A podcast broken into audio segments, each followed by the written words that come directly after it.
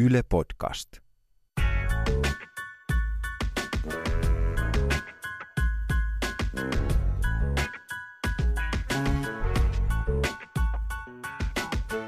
Jos Miika Särmäkari kaatuu metsässä eikä kukaan ole kuulemassa, kaatuuko hän oikeasti? Tämä on se, mihin mä haluaisin vastauksen tänään, Särre. Mä oon Heikelä, muistatko mua, moi? No muistan sut, sä oot sieltä gaaloista ja televisiosta tuttu. Nyt Näköradiossakin muutaman kerran vierailut Jussi Heikelä. Senkin paskiainen. Sä vedit heti nämä gaalat mukaan, mutta sä oot ihan oikeassa. Tässä podcastissa tänään me puhutaan tähteyden mittareista. Me puhutaan siitä, että voiko artisteja arvottaa jotenkin järjestykseen. Ja me puhutaan myöskin siitä, että mihin tämä kaikki johtaa. Kun palkintoja tulee, menestystä alkaa satamaan, niin mitä kaikkia fiiliksiä ja ihan todellisia asioita siihen liittyy. Otetaan tähän kärkeen hatsit Emma Gaalasta. Tämä on sellainen perinteinen kiitospuhe, joka kuulostaa tältä. Ja voittaja on! Niinpä tietenkin.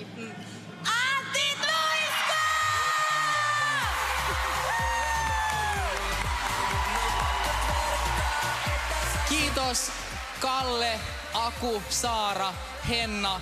Aika pitkälti sama poppo, kenen kanssa en kommentoi albumi kirjoitettiin. Tää oli ihan huikea levyntekoprosessi. Meillä oli nimenomaan hauskaa. Me haluan kiittää myös Vernerin jengiä.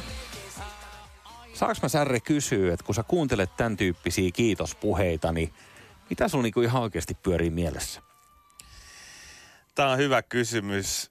Palkintopuheita on tullut kuunneltu erityisesti artistien suusta niin paljon, että mä voisin piirtää tämän kuvan näin, että sillä hetkellä, kun se voittaja on ja nimi sanotaan, niin se on julkistettu, niin kääntyy joku kytkin artistin päässä, jolloin sä alat itse uskoa siihen juttuun, että sä oot se voittaja. Ja se on se mielenkiintoinen juttu ja se johtaa mun mielestä näihin spiikkeihin, jos äkkiä tajutaan, että mähän onkin se voittaja. Mun pitää käyttäytyä niin kuin voittaja ja mun pitää kiteyttää kaikki taustajoukot, kaikki mahdolliset jutut. Ja se tekee siitä aika hankalaa, koska tämähän on niin kuin tosi epäluuloinen tilanne, että sä menet johonkin lavalle ja kaikki odottaa sulta jotain, että okei, että toivottavasti sanoo jotain hauskaa, toivottavasti se on jotenkin myös liikuttava, että me kaikki voitaisiin tuntea jotain sellaista niin kuin tosi isoa samaistumista siihen, että se artisti on nyt voittanut. Sitä voisi kukin kokeilla omalla kohdallaan, että ajatellaan joku asia, jota on kritisoinut koko elämänsä ja puskista tulee joku tyyppi, joka sanoo, että hei, arvaa mitä? Sä oot just voittanut tämän asian, mitä sä et koskaan halunnut, mutta anna siitä nyt vielä kommentit. Miten niin? Oletko sitä mieltä oikeasti, ettei nämä artistit halua näitä palkintoja vai? Mä tarkoitan sitä, että moni artisti on varmaan kritisoinut päässään muita voittajia. Gaalahierarkiaa, kaikkea tätä struktuuria, miksi noi voittaa, saako aina tyypit täältä paikkakunnalta palkinnon. Nyt hei, mulla on harvinaislaatuinen tilaisuus, Särre. Niin katso sua suoraan silmiä ja kysy sut niin kuin ihan oikeasti, että onko tämä rigged, tämä koko gaalajuttu? Onko se niin, että isot pamput päättää keskenään sulle mulle palkinnot ja ne artistit, jotka on niin kuin etukäteen sovittu, saa ne palkinnot? Onko se niin? Suora vastaus suoraan kysymykseen. Kyllähän Emma Gaala on isojen levyyhtiöiden juhla. Sehän on ihan selvä juttu. Se koko koneisto pyörii siinä, mutta mulla on kaksijakoinen suhtautuminen siihen, että onko se puhtaasti rigged vai johtuuko se vaan vähän tällaisesta elämän kiertokulun kaltaisesta välttämättömyydestä. Sun on poliitikoäänestä ihan selvästi oikeasti. Huomaa, että sä oot ollut myös paitsi artistina, niin myös vähän niin kuin kääntämässä vipuja tuolla. Pikku huijarina. Niin, erikoismediajohtajana. All right. No mut mitäs sitten? Otetaanko tähän vähän toisenlainen näkökulma kanssa mukaan tähän keskusteluun? Meillä on nimittäin Katri Utula, joka on toimittaja Ilta-Sanomissa ja työksensä siis asuu punaisella matolla. Ja Katri niin kertoo tässä, että hän oli yhdessä Emma Gaalassa paikalla ja sitten eräs ihminen rupesi voittaa palkintoja. Mikael Gabriel tuli siihen, sillä oli varmaan 5. pysty. Se tuli aina vaan uudelleen sen takahuoneeseen. Mä mietin just, että mitähän ne muut artistit on siellä miettinyt siellä, kun ne istuu kaikki siellä hienoissa puvuissa, että ne on sinne saakka raahautunut. Ja sitten koko ajan joku vie ne aina niin kuin pysty toisessa perään. Että jokainen on varmaan miettinyt jonkun puheen valmiiksi. Kun sitten taas tässäkin mietitään sitä, että onko niille kerrottu, koska sitten kun tulee oikein joku ison luokan artisti, että onko se tullut sinne tai johonkin urheilukaalaan vaikka joku Kimi Räikkönen, että tuleeko se silloin sinne vasta, kun se tietää oikeasti, että se palkitaan. Että mä luulen, että joissain tapauksissa niille sitten sanotaan, että no kannattaisi tulla, että kun tässä on ehkä nyt vink vink joku juttu. Artistina mä voin kertoa, mitä me mietitään. No. 4/5 palkintokategorian ehdokkaasta ei tullut just uskoa. Yksi käveli lavalle, osti sen jutun, että se on voittaja. 4/5 jatkaa edelleen sitä, että ne ei usko siihen show. Aika kova. Mä en tiedä, saat sä kiittää tästä filosofiasta, mutta se on niinku, mä yritän kuvailla sitä, että miten ihmeellinen paikka se on, kun oikeasti alkaa uskoa näihin palkintoihin ja miten tärkeä merkitys niillä palkinnoilla on myös kaikessa viestinnässä, mitä artistit kommunikoi itsestään koko uran aikana. Ja tämä on alku alalta, ei ole pelkästään mitenkään, niin kuin Emma Gaala, tämä on kaikessa, että sua tituerataan sen jälkeen, joku on Oscar-voittaja, joku on Grammy-palkittu tai Jussi-palkittu näyttelijä tai käsikirjoittaja, mikä vaan. Se on ihan sama, onko ne artistit sitä mieltä, että tämä on paskaa, mutta kun ihmiset jostain syystä, niin ne haluaa nähdä niin kuin maailman tällaisten tunnustusten läpi. Sillä on merkitystä, kuka on saanut sen palkinnon, vaikka sä kuinka oot sitä mieltä ehkä itse, että hei, ei täällä ole mitään väliä. Kai me ihmiset kaivataan juuri tätä mainitsemaasi filtteriä, että nähdään tämä palkintofiltteri läpi tämä maailma, jotta me voidaan helpommin arvottaa, että no, hänhän voitti. Juu, mielenkiintoinen juttu tämä, mitä Katri sanoi tästä, tämä toinen pointti, että onko niille isoille nimille kerrottu. Niin totta helvetissä. Et on päivänselvä asia, että on tiettyjä nimiä, mitä on vaikea saada mihinkään paikalle. Ja sitten jos sellainen nimi saadaan tämmöiseen palkintogaalaan, niin ehkä niin kuin maailman suurin ja kaikkien gaalojen äiti Oscar-gaala on ainoa sellainen, mihin ihmiset tulee niin kuin de facto paikalle ns. No-brainerinä, kuten on tapana sanoa. Että jos urheilugaalaan saadaan joku Mika Häkkinen, Kimi Räikkönen, tämän tason tyyppi, niin kyllä se silloin yleensä juontaa siihen, että silloin on sanottu, että by the way. Mutta tietysti mullekin on sanottu silleen, että sun kantsisi tulla, ja sit mä en ole voittanut. Sehän on huostakaan sniikkiä. Mä oon kanssa joskus ollut jossain tämmöisessä urbaanimusiikin Awards-gaalassa vuonna 2008 ja kävellyt voittamaan palkinnon, josta mulle ei kerrottu, vähän vinkattiin, mutta siinä lavan edessä seisoi yksi huomattavasti tunnetumpi artisti, joka oli pukeutunut huomattavasti paremmin ja selkeästi ollut koko illan menossa vastaanottamaan sitä pystyä. Se on musta sikaa ja se on moraalitonta, mutta se on tavallaan hyvä, että järjestäjät tekee myös sellaisia, että tämäkin, missä viimeksi kuulin, että on ehdolla ja muuta, niin mä olin silleen, että no, että jaksaako sinne nyt mennä, mutta sitten joku mainitsi, että no kyllä sun kanssa siis tullaan, niin mä ajattelin, että okei, no sitten, että on sieltä varmaan joku palkinto sitten tulossa. Ei ollutkaan. Ei ollutkaan mitään. Ei ollut mitään palkintoa. No mutta oot sä ajatellut lähteä semmoiselle palkinnon hamstrausmatkalle? Jos Jussi Heikelä saisi 10 palkintoa, mä en nyt puhu sun luonteesta, vaan mä puhun siitä, että miten se voisi edistää sun työuraa tai suosiota muutenkin. Kyllä varmaan jotain hyötyä olisi, että jos sä systemaattisesti tähtäisit siihen, että sä ripustautuisit yhä uudenlaisiin diplomeihin. Mulla on ollut siihen niin tosi hyvä mahdollisuus. Mä olin tuossa radioalalla töissä käytännössä. No 11 vuotta tehtiin aamusolta. Ja sinä aikana se alkoi sen alan, niin kuin nämä palkintogaalat rullaa. Ja nimenomaan kaupallisen radion, koska tässä on vielä sellainen, niin kuin niille, jotka ei seuraa tätä mediaherhiläispesää, niin tässä on sellainen naurettava juttu, että yleisradion ja kaupallisen puolen tekijöitä jostain syystä, en tiedä mikä sapelin kallistelu siihen on syynä, mutta niitä ei nyt sit saada samaa gaalaa. Niin mulla oli siihen niin kuin ihan loistavat mahdollisuudet. Mä en ole koskaan ollut ihan hirveän kilpailuviettinen ihminen. Ja mun mielestä se, että sä välität siitä, että kuka voittaa ja mun on pakko voittaa ja mun olisi hyvä voittaa, niin se vaatii luonnostaan vähän sellaisen, vähän liian tosissaan koulun futismatsin ottava tyyppi. Mun alalla musiikissa on se, että mä oon liian tietoinen myös joistain rakenteista. Ja ne on just näitä, mihin poliitikon lailla aikaisemmin kommentoin. Eli isot levyyhtiöt pystyy laittamaan ehdolle artisteja kategorioihin ja heitä myös palkitaan. Ja se on osittain siis nojaa niihin koneistoihin, että totta kai suosituimmat pitää palkita ja isoilla levyyhtiöillä on paremmat resurssit tehdä artisteistaan suositumpia. Mutta kiinnostavaksi tämä juttu tulee silloin, kun pienten levyyhtiöiden artistit on suositumpia.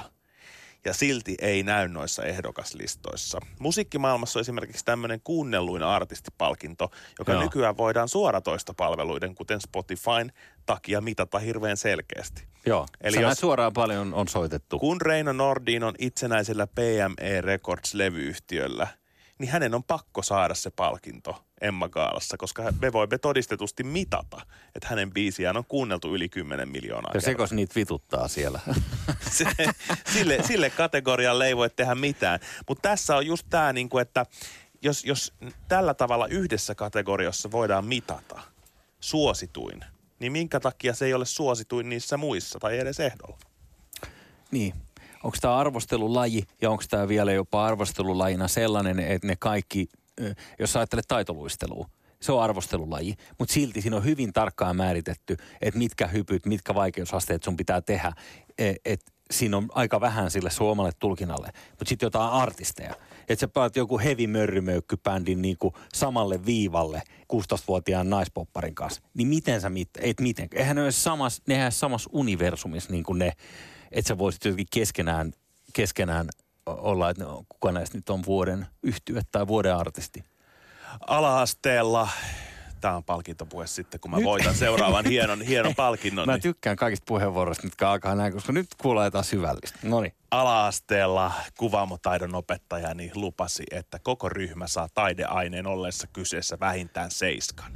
Oho. Ja itse sain 6. Me saatiin samaa uskonnosta, mutta me saatiin 10 suoraan. se oli myöhemmin uralla, yläasteella.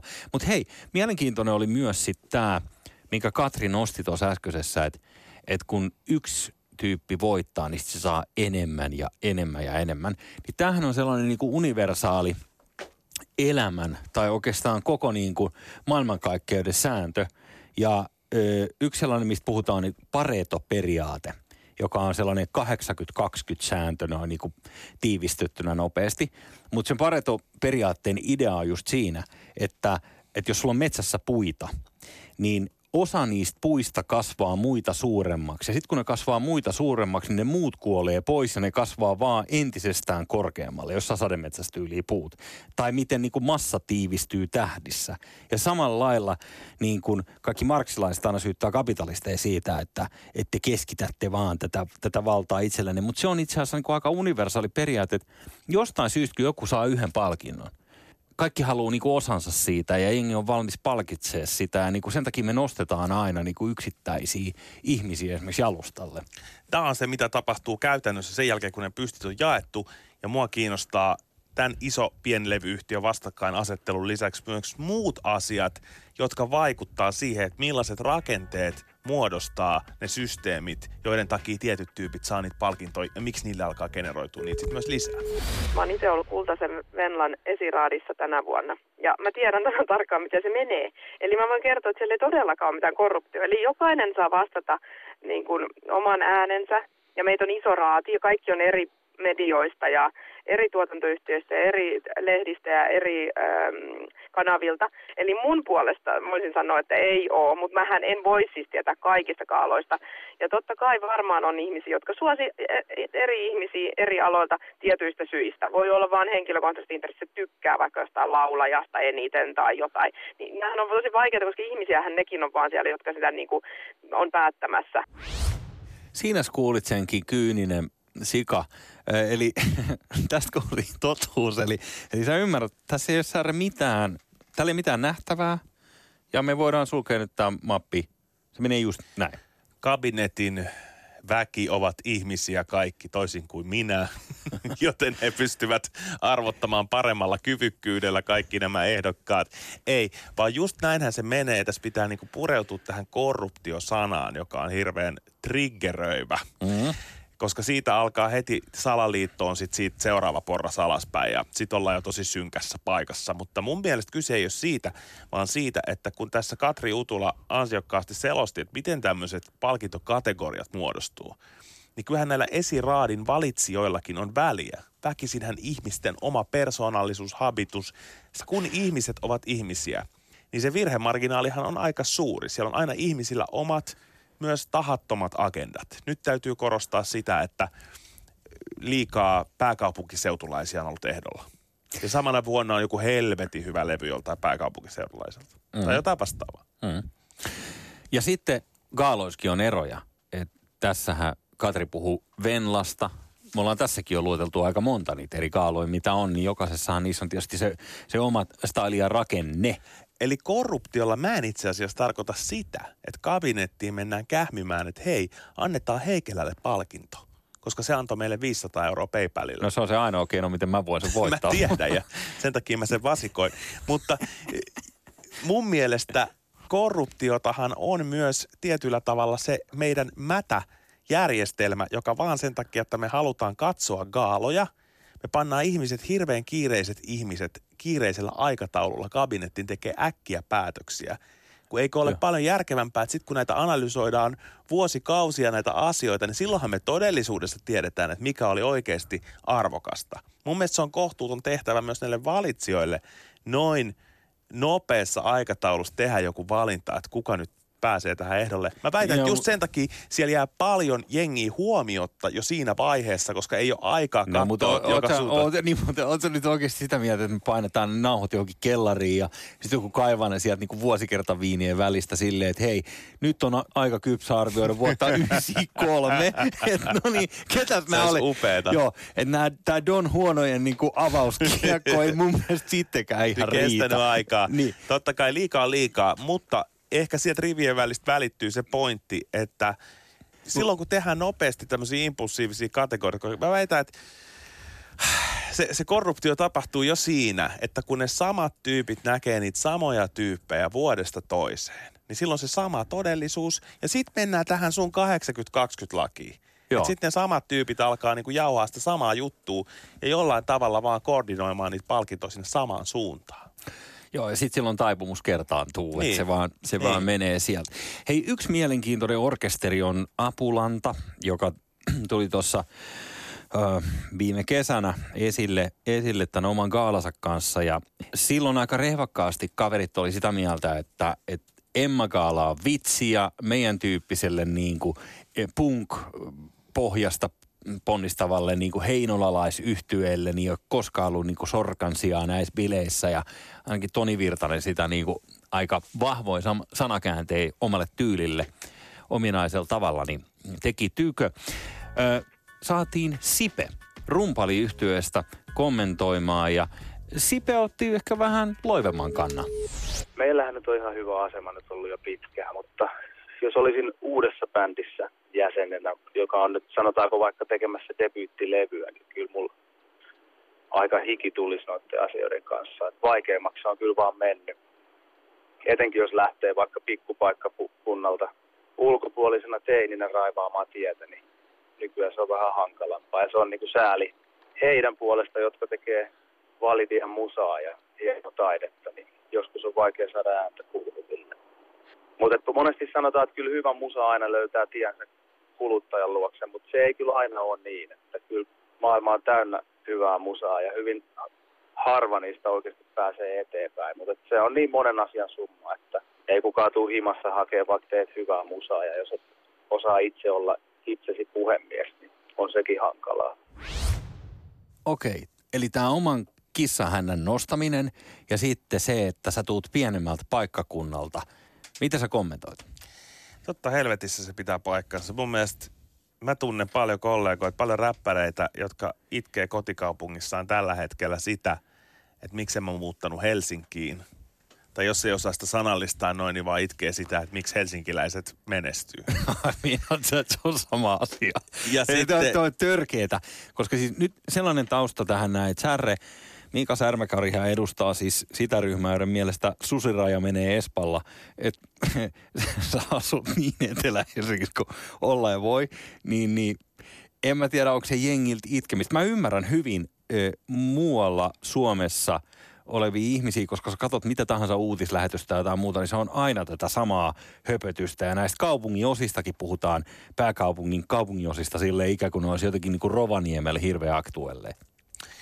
Niin, tarkoitinkin juuri sitä, että Ennen kuin sä heitit tämän sun metsähatun päähän ja aloit oikein metsästää näitä etelähelsinkiläisiä ihmisenä, joka asuu vielä etelämässä kuin minä, niin olin sanomassa just sitä, että se eriarvoisuus, mistä Sipe puhuu, niin sehän on siis ihan täysin totta. Eli paitsi, että mä tunnen tyyppejä, joita harmittaa tämä helsinkiläinen hierarkkinen asema, mitä tekijöillä täällä on, niin mä tunnen niitä, jotka on muuttanut Helsinkiin ja nähnyt sen edun, mitä se yhtäkkiä saavuttaa heille. Ja he on niin kuin hiljaisesti sanallistanut mulle sitä, että he kokee sen tylsäksi jutuksi, he kokee sen sellaiseksi, miten ei pitäisi asioiden olla, mutta heidän on pakko tunnustaa, että näin se vaan menee. Että kun sä oot täällä, niin nämä vaikuttajatyypit huomioi sut eri tavalla. Ja se on taas tässä, näin se samanlailla tiivistyy, niin kuin kaupungit tiivistyy. Et meillä on muutama paikka Suomessakin, mihin muuttaa koko ajan enemmän porukkaa. Ja sitten on tosi paljon paikkoja, miltä ihmiset muuttaa vaan veke. Ja tämä on tämä sama keskittymisen laki. Se varmaan perustuu just tähän, että mitkä ne kaikki mahdollisuudet sen jälkeen on. Se varmasti perustuu tähän ja siinä on eri nyansseja, että jossain isoilla keskittymillä varmaan jotkut trendit virtaa vähän nopeammin. Mutta toisaalta sitten tulee tämä sun 80-20, johon mä nyt ihastuin.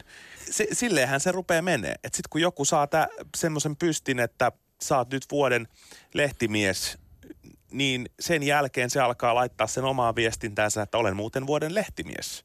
Ja sitten kun mietitään, että ketäs näitä lehtimiehiä on, ketä palkitaan, niin katsotaan nyt, kuka viime vuonna voitti sen vuoden lehtimies. Joo. Näinhän se menee myös musiikissa ja tätä kautta se myös eriarvoistaa usein näitä muita kaupunkeita. Ymmärrän Sipen pointin tosi hyvin siitä, että ei olisi nyt easyä sanoa, että mä oon räppäri Heinolasta. Ja sit mun täytyy vaan sanoa, että mulla on ollut tosi hankalaa itselle, niin aina tämmönen, että se on varmaan jotenkin perisuomalainenkin asia, että se itsensä niin kuin naaman esiin tunkeminen, että hei, että totta kai mulla on sitä, koska mä oon tällä alalla, niin kuin meillä molemmilla on, että tykätään olla esillä, sitä ikään kieltäminen, mutta sitten sellainen, että sä oot, että hei, meitsi on nyt sitä, ja kuunnelkaa, kun meitsi on tätä, ja muuten mä en ole sanonut vielä teille, mutta mä oon tässäkin aika sika hyvä.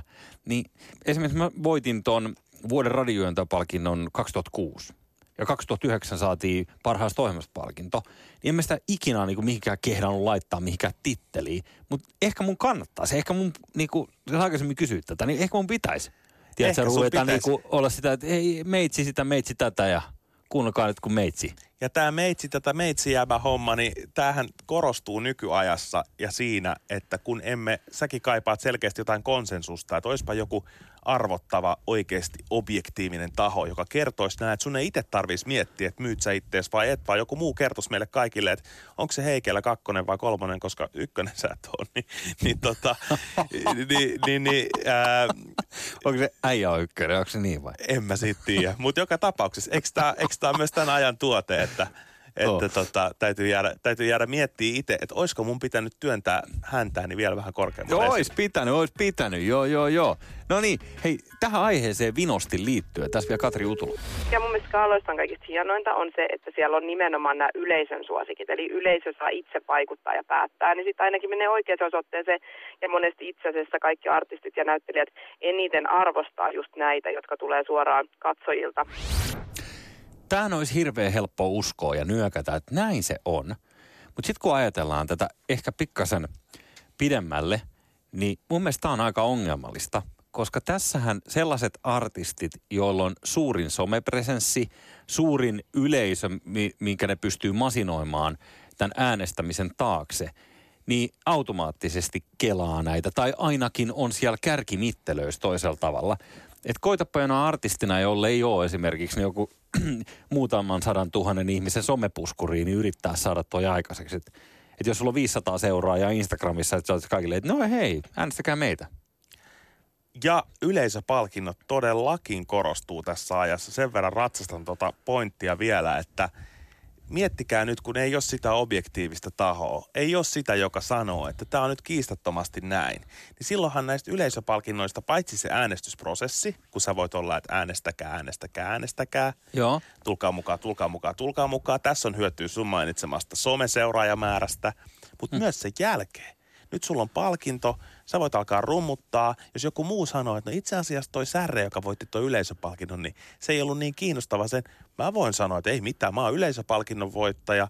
Mä voin alkaa tekemään sitä PR:ää subjektiivisesti kaikkialla. Ja mä voin sanoa, että tää on fake news. tämä objektiivinen. Kelaa tätä aikaa. Sä voit sanoa sen nykyään. Sä voit sanoa objektiiviselle kriitikolle, että siellä on Hesari huutelee jostain toksisesta maskuliinisuudesta, mutta mä voin sanoa, että hei, fake news. Mm. Mutta saanko mä kysyä sulta sellaisia asioita vielä näihin yleisöpalkintoihin liittyen?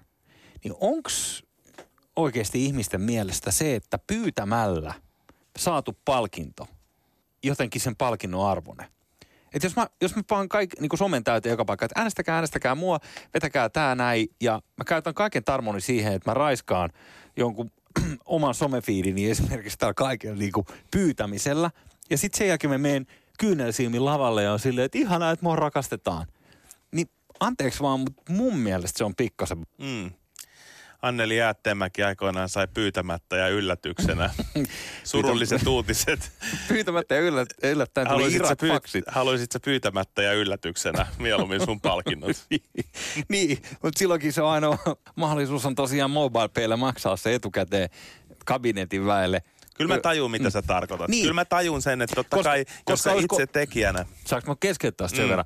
Että jos Oscar-gaalassa se olisi niin kuin punakaarti huutoäänestys, että mikä kuka huutaa, kuka ulvoo lujiten, niin oisko Oscar-gaalan palkinnoilla, kun sitä ei valitsisikaan tällainen kunnia-arvoisa akatemia, sehän ketjuttaisi sitä vielä pidemmälle, eli sit sä rupesit masinoimaan kaikki julkisuuden henkilöitä, että hei, lähde säkin mukaan tähän meidän kampikseen. Tässä tulee yhtäkkiä niin kuin jonkunnäköinen niin kuin vaalijuttu.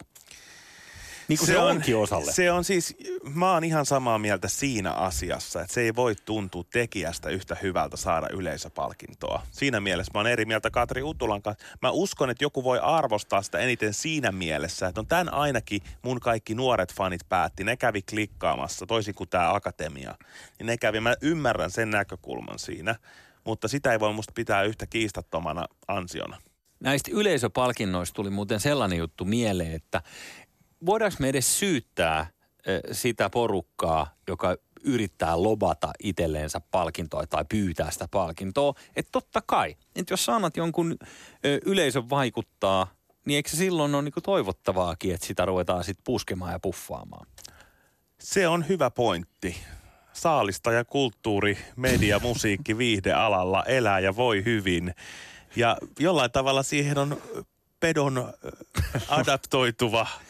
Ai sä meillä tämän metsästyskulttuuri, kun mun mielestä on enemmän niin kuin maanviljelyä. Että sä vaan laitat niin kuin helvetisti jyviä ja sitten sä kaadat vettä ja sitten ne kasvaa. Niin, että pelkkää perunaa ja kossua ja sillä pärjätään. No en mä sitä sano. Maanviljelijän habitus sulla on. Mä en ole niin D kuin vaikka mä näytänkin sellaiselta, mutta mut haluaisin ottaa puheeksi tämän Tuntematon sotilas niin kuin elokuvana. Että jos ajatellaan nyt, että Jussi Gaalassahan kävi vähän köpelösti tuntemattomalle ja puhe oli siitä, että okei, että tämä oli nyt niinku rangaistus tästä ohjaaja Aku Louhimiehen kohusta, mikä liittyi sitten tähän miituuhun, mikä tietyllä tavalla ei ollut ollenkaan edes miituuta, vaan se oli enemmän tällaista niinku ihmisten käsittelyä, ei siinä mielessä niinku seksuaalista.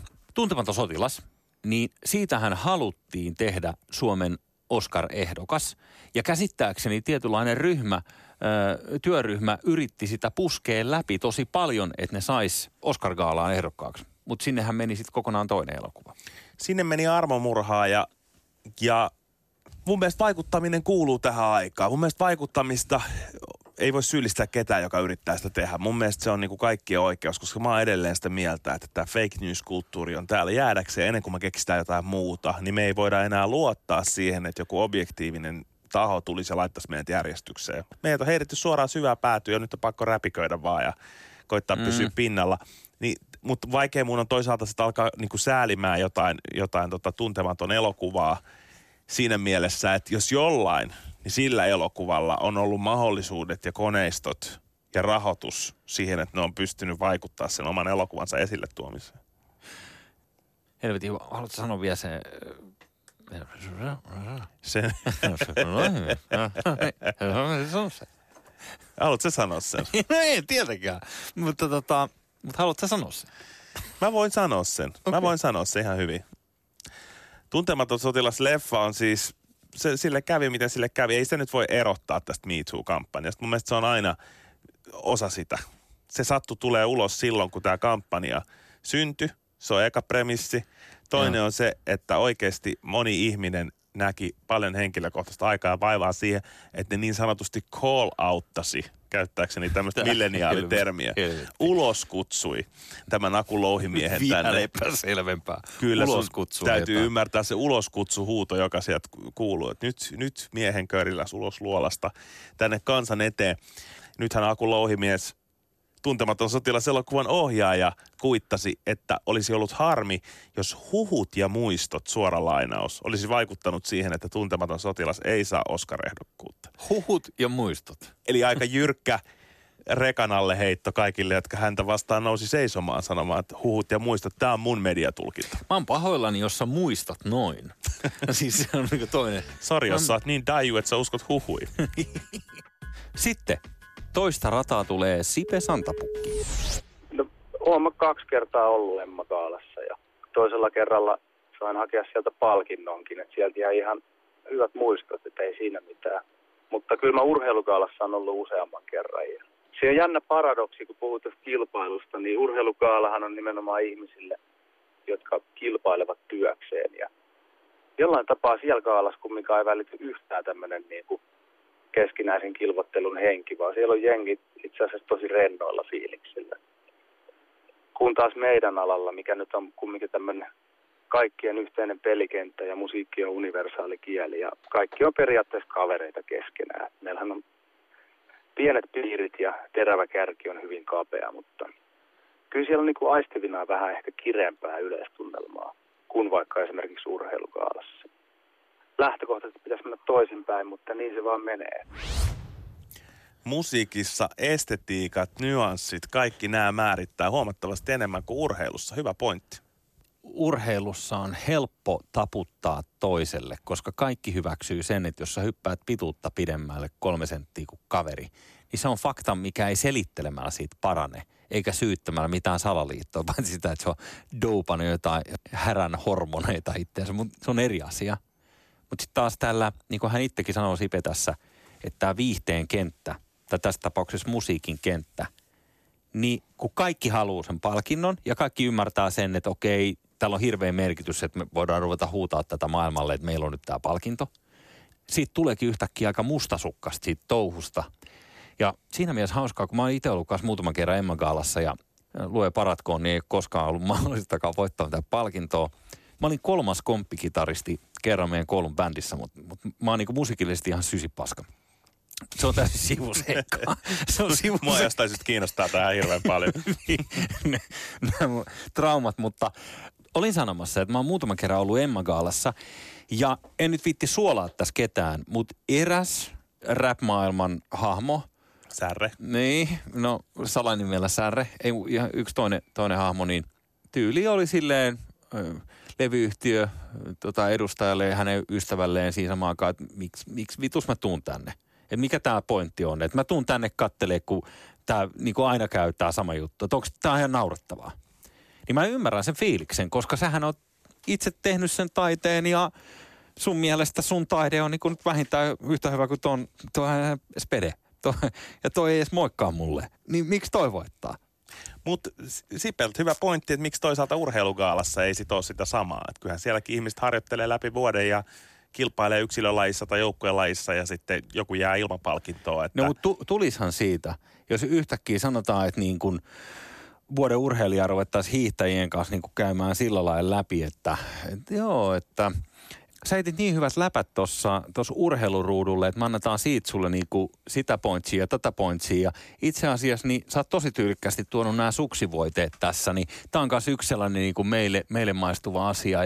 Ja tosiaan näitä sun klippejä on katsottu näin ja näin monta kertaa, että jos me yhtäkkiä tuotaisiin urheiluun tosi paljon tällaisia sekavia parametreja, mitkä liittyy esimerkiksi taiteen palkitsemiseen, niin siitäkin tulisi nokan koputtamista, koska se ei olisi enää, se ei riittäisikään, että sä ootkin Euroopan mestari jossain tai aivan, eli tällä hetkellä urheilugaalan suuri polemiikki on se, että mitä lajia arvotetaan enemmän kuin toista. Just näin, joo. Onko vaikka keihäänheitto tärkeämpää kuin se, että Lauri Markkanen pelaa Chicago Bullsissa, miten sä vertaat näitä kahta. Mutta siihen se ehkä jää sen mitattavuuden sekavuuden osalta, koska siis urheiluahan on selkeä mitata, eikö niin? Siellä on sekuntikello juoksussa, joku on nopeampi kuin toinen. Musaan kuuluu kaikki tämä spekulointi, koska siellä on enemmän niitä nyansseja.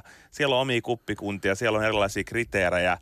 mun mielestä hauskaa on, että voittaminen kuitenkin sekoittuu nyt urheilumaailmasta tuonne musamaailmaan. Eli jos sä mietit vaikka jotain Cheekia, niin hänhän tuli voittamaan kaiken ja näin tekikin. Mutta hän ei ole ainoa. On monta muutakin artistia, jotka käyttää näitä palkintoja ja palkintovoittoja yksiselitteisesti samalla tavalla kuin urheilupalkintoja kommunikoitaisiin.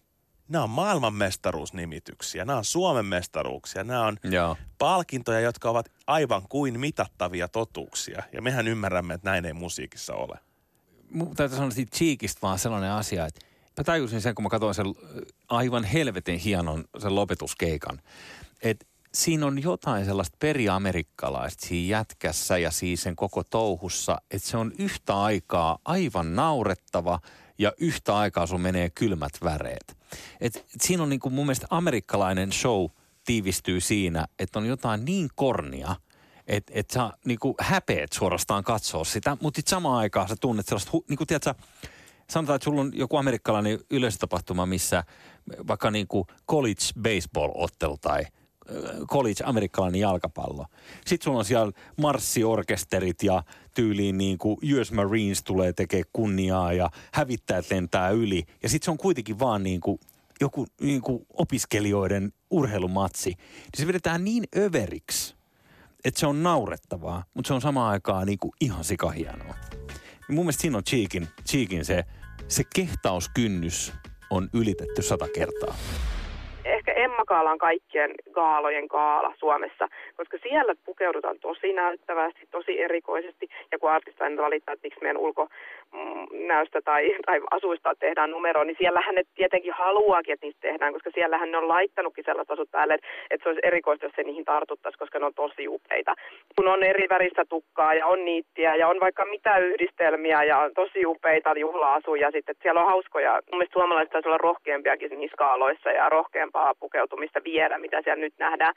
Mutta niin kuin sitäkin, että ne voi tuoda suomalaista muotia esiin ja suomalaisia tekijöitä, niin mun mielestä se on ihanaa, että ne on myös ruvennut tuomaan, että käytetään myös suomalaista designia ja suomalaisia suunnittelijoita ja tosi just erikoisia sille, että saadaan niillekin sitten huomiota. Glamouria tarvitaan. Me spekuloidaan täällä, koska se jollain tavalla ylentää meidän arvoa ja me todistamme ihmisille meidän sivistystä, kun me osaamme assosioida erilaisia asioita. Mutta mietipä ihan oikeasti. Haluatko maailman ilman hävittäjiä ja Cheekia, vai maailman, jos on Cheek ja hävittäjiä? Ehdottomasti kaikilla mausteilla. Ja niin se on näiden asujenkin kanssa.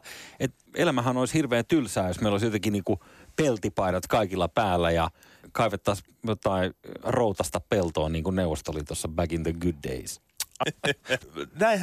Näinhän se just on, että glamouria oikeasti me kaivataan ja meillä on ehkä joku primitiivinen tarve. Uskallan väittää itse seuraavaksi sun väitteen rinnalla. Väitä sä omia juttuja, niin mä väitän omiani. Pidä huoli omista asioista. Pidä huoli itsestäsi ja ehkä myös niistä, jotka kärsii. Eli tumpaa femmaa hiene. Niin. Eli rahaa voi lähettää. Ei vaan toi glamour. Niin. Se on ehkä kuitenkin hierarkiaan liittyvä juttu ja se on ehkä primitiivisiin tarpeisiimme liittyvä juttu. Eli ehkä meillä on joku halu ja tarve katsoa tätä kaikkea ja arvottaa toisiamme ja ymmärtää maailmaa sitä kautta, että joku on parempi kuin toinen. Mä itse mietin tämmöistä esimerkkiä, että lapset laitetaan pelaamaan vaikka koripalloa, lajia, jota rakastan syvästi. Joo. Ja sanotaan, että pelatkaa 5 minuuttia, mutta ei lasketa pisteitä. Mä oikein muistan sen kalvavan niin kuin ahdistuksen, että lasketaan nyt ne pisteet. Että mä haluan tietää, että kumpi voitti. Mä en ole idari. Mutta tääkin on ehkä tällainen klassinen tyttöpoika-ajatus, koska niin se vaan on, että sanotaan, että hei, suljetaan luokkahuone täyteen, nyt huomaa, henkilöitä. Henkilöitä. Se on niin kuin Kari Tapiokin laula, tietsä, että mä rakkaudesta laulan, on siinä henkilö ja henkilö. Niin sä laitat luokkahuoneen täyteen porukkaan. Niin siinä menee 5 minuuttia, sä avaat sen oven, niin ne on tehnyt sinne nokkimisjärjestyksen. Tai ne on tehnyt, niin kuin, ne on valinnut joukostaan jonkunnäköisen hierarkian, mitä se luokkahuone noudattaa. Ja nyt me voidaan teeskennellä, että tätä ei oikeasti ole olemassa ja tämä on paha asia, että tällainen hierarkia ylipäänsä on. Ja tämä on hirveätä riistoa niin kuin ihmisille, tämä koko hierarkia. Mä oon siinä mielessä niin kuin samaa mieltä sun kanssa, että tämä gaalat ja tämä palkitseminen, niin se on osa tätä hierarkialeikkiä. Eikö niin? Mm. Se on osa sitä samaa leikkiä, että me halutaan katsoa tiettyjä tyyppejä ylöspäin ja me halutaan katsoa ihmisiä, jotka näyttää esimerkkiä ja sitten me halutaan seurata niitä. Ihan jokainen meistä, vaikka me oltaisiin kuinka täynnä itseämme, niin kuin itse olemme tietysti. Ja loppujen lopuksi, kun me saamme tehdä sen valinnan, että onko tämän narratiivin ylläpitäminen tärkeämpää kuin kaikki nämä analyyttiset seikat, niin mä väitän, että me molemmat valitaan, että kyllä. On se. Kyllä se on. Kyllä me ollaan niin kuin kaalojen bitchejä. Eikö me olla? We are bitches for life. No niin, kivi.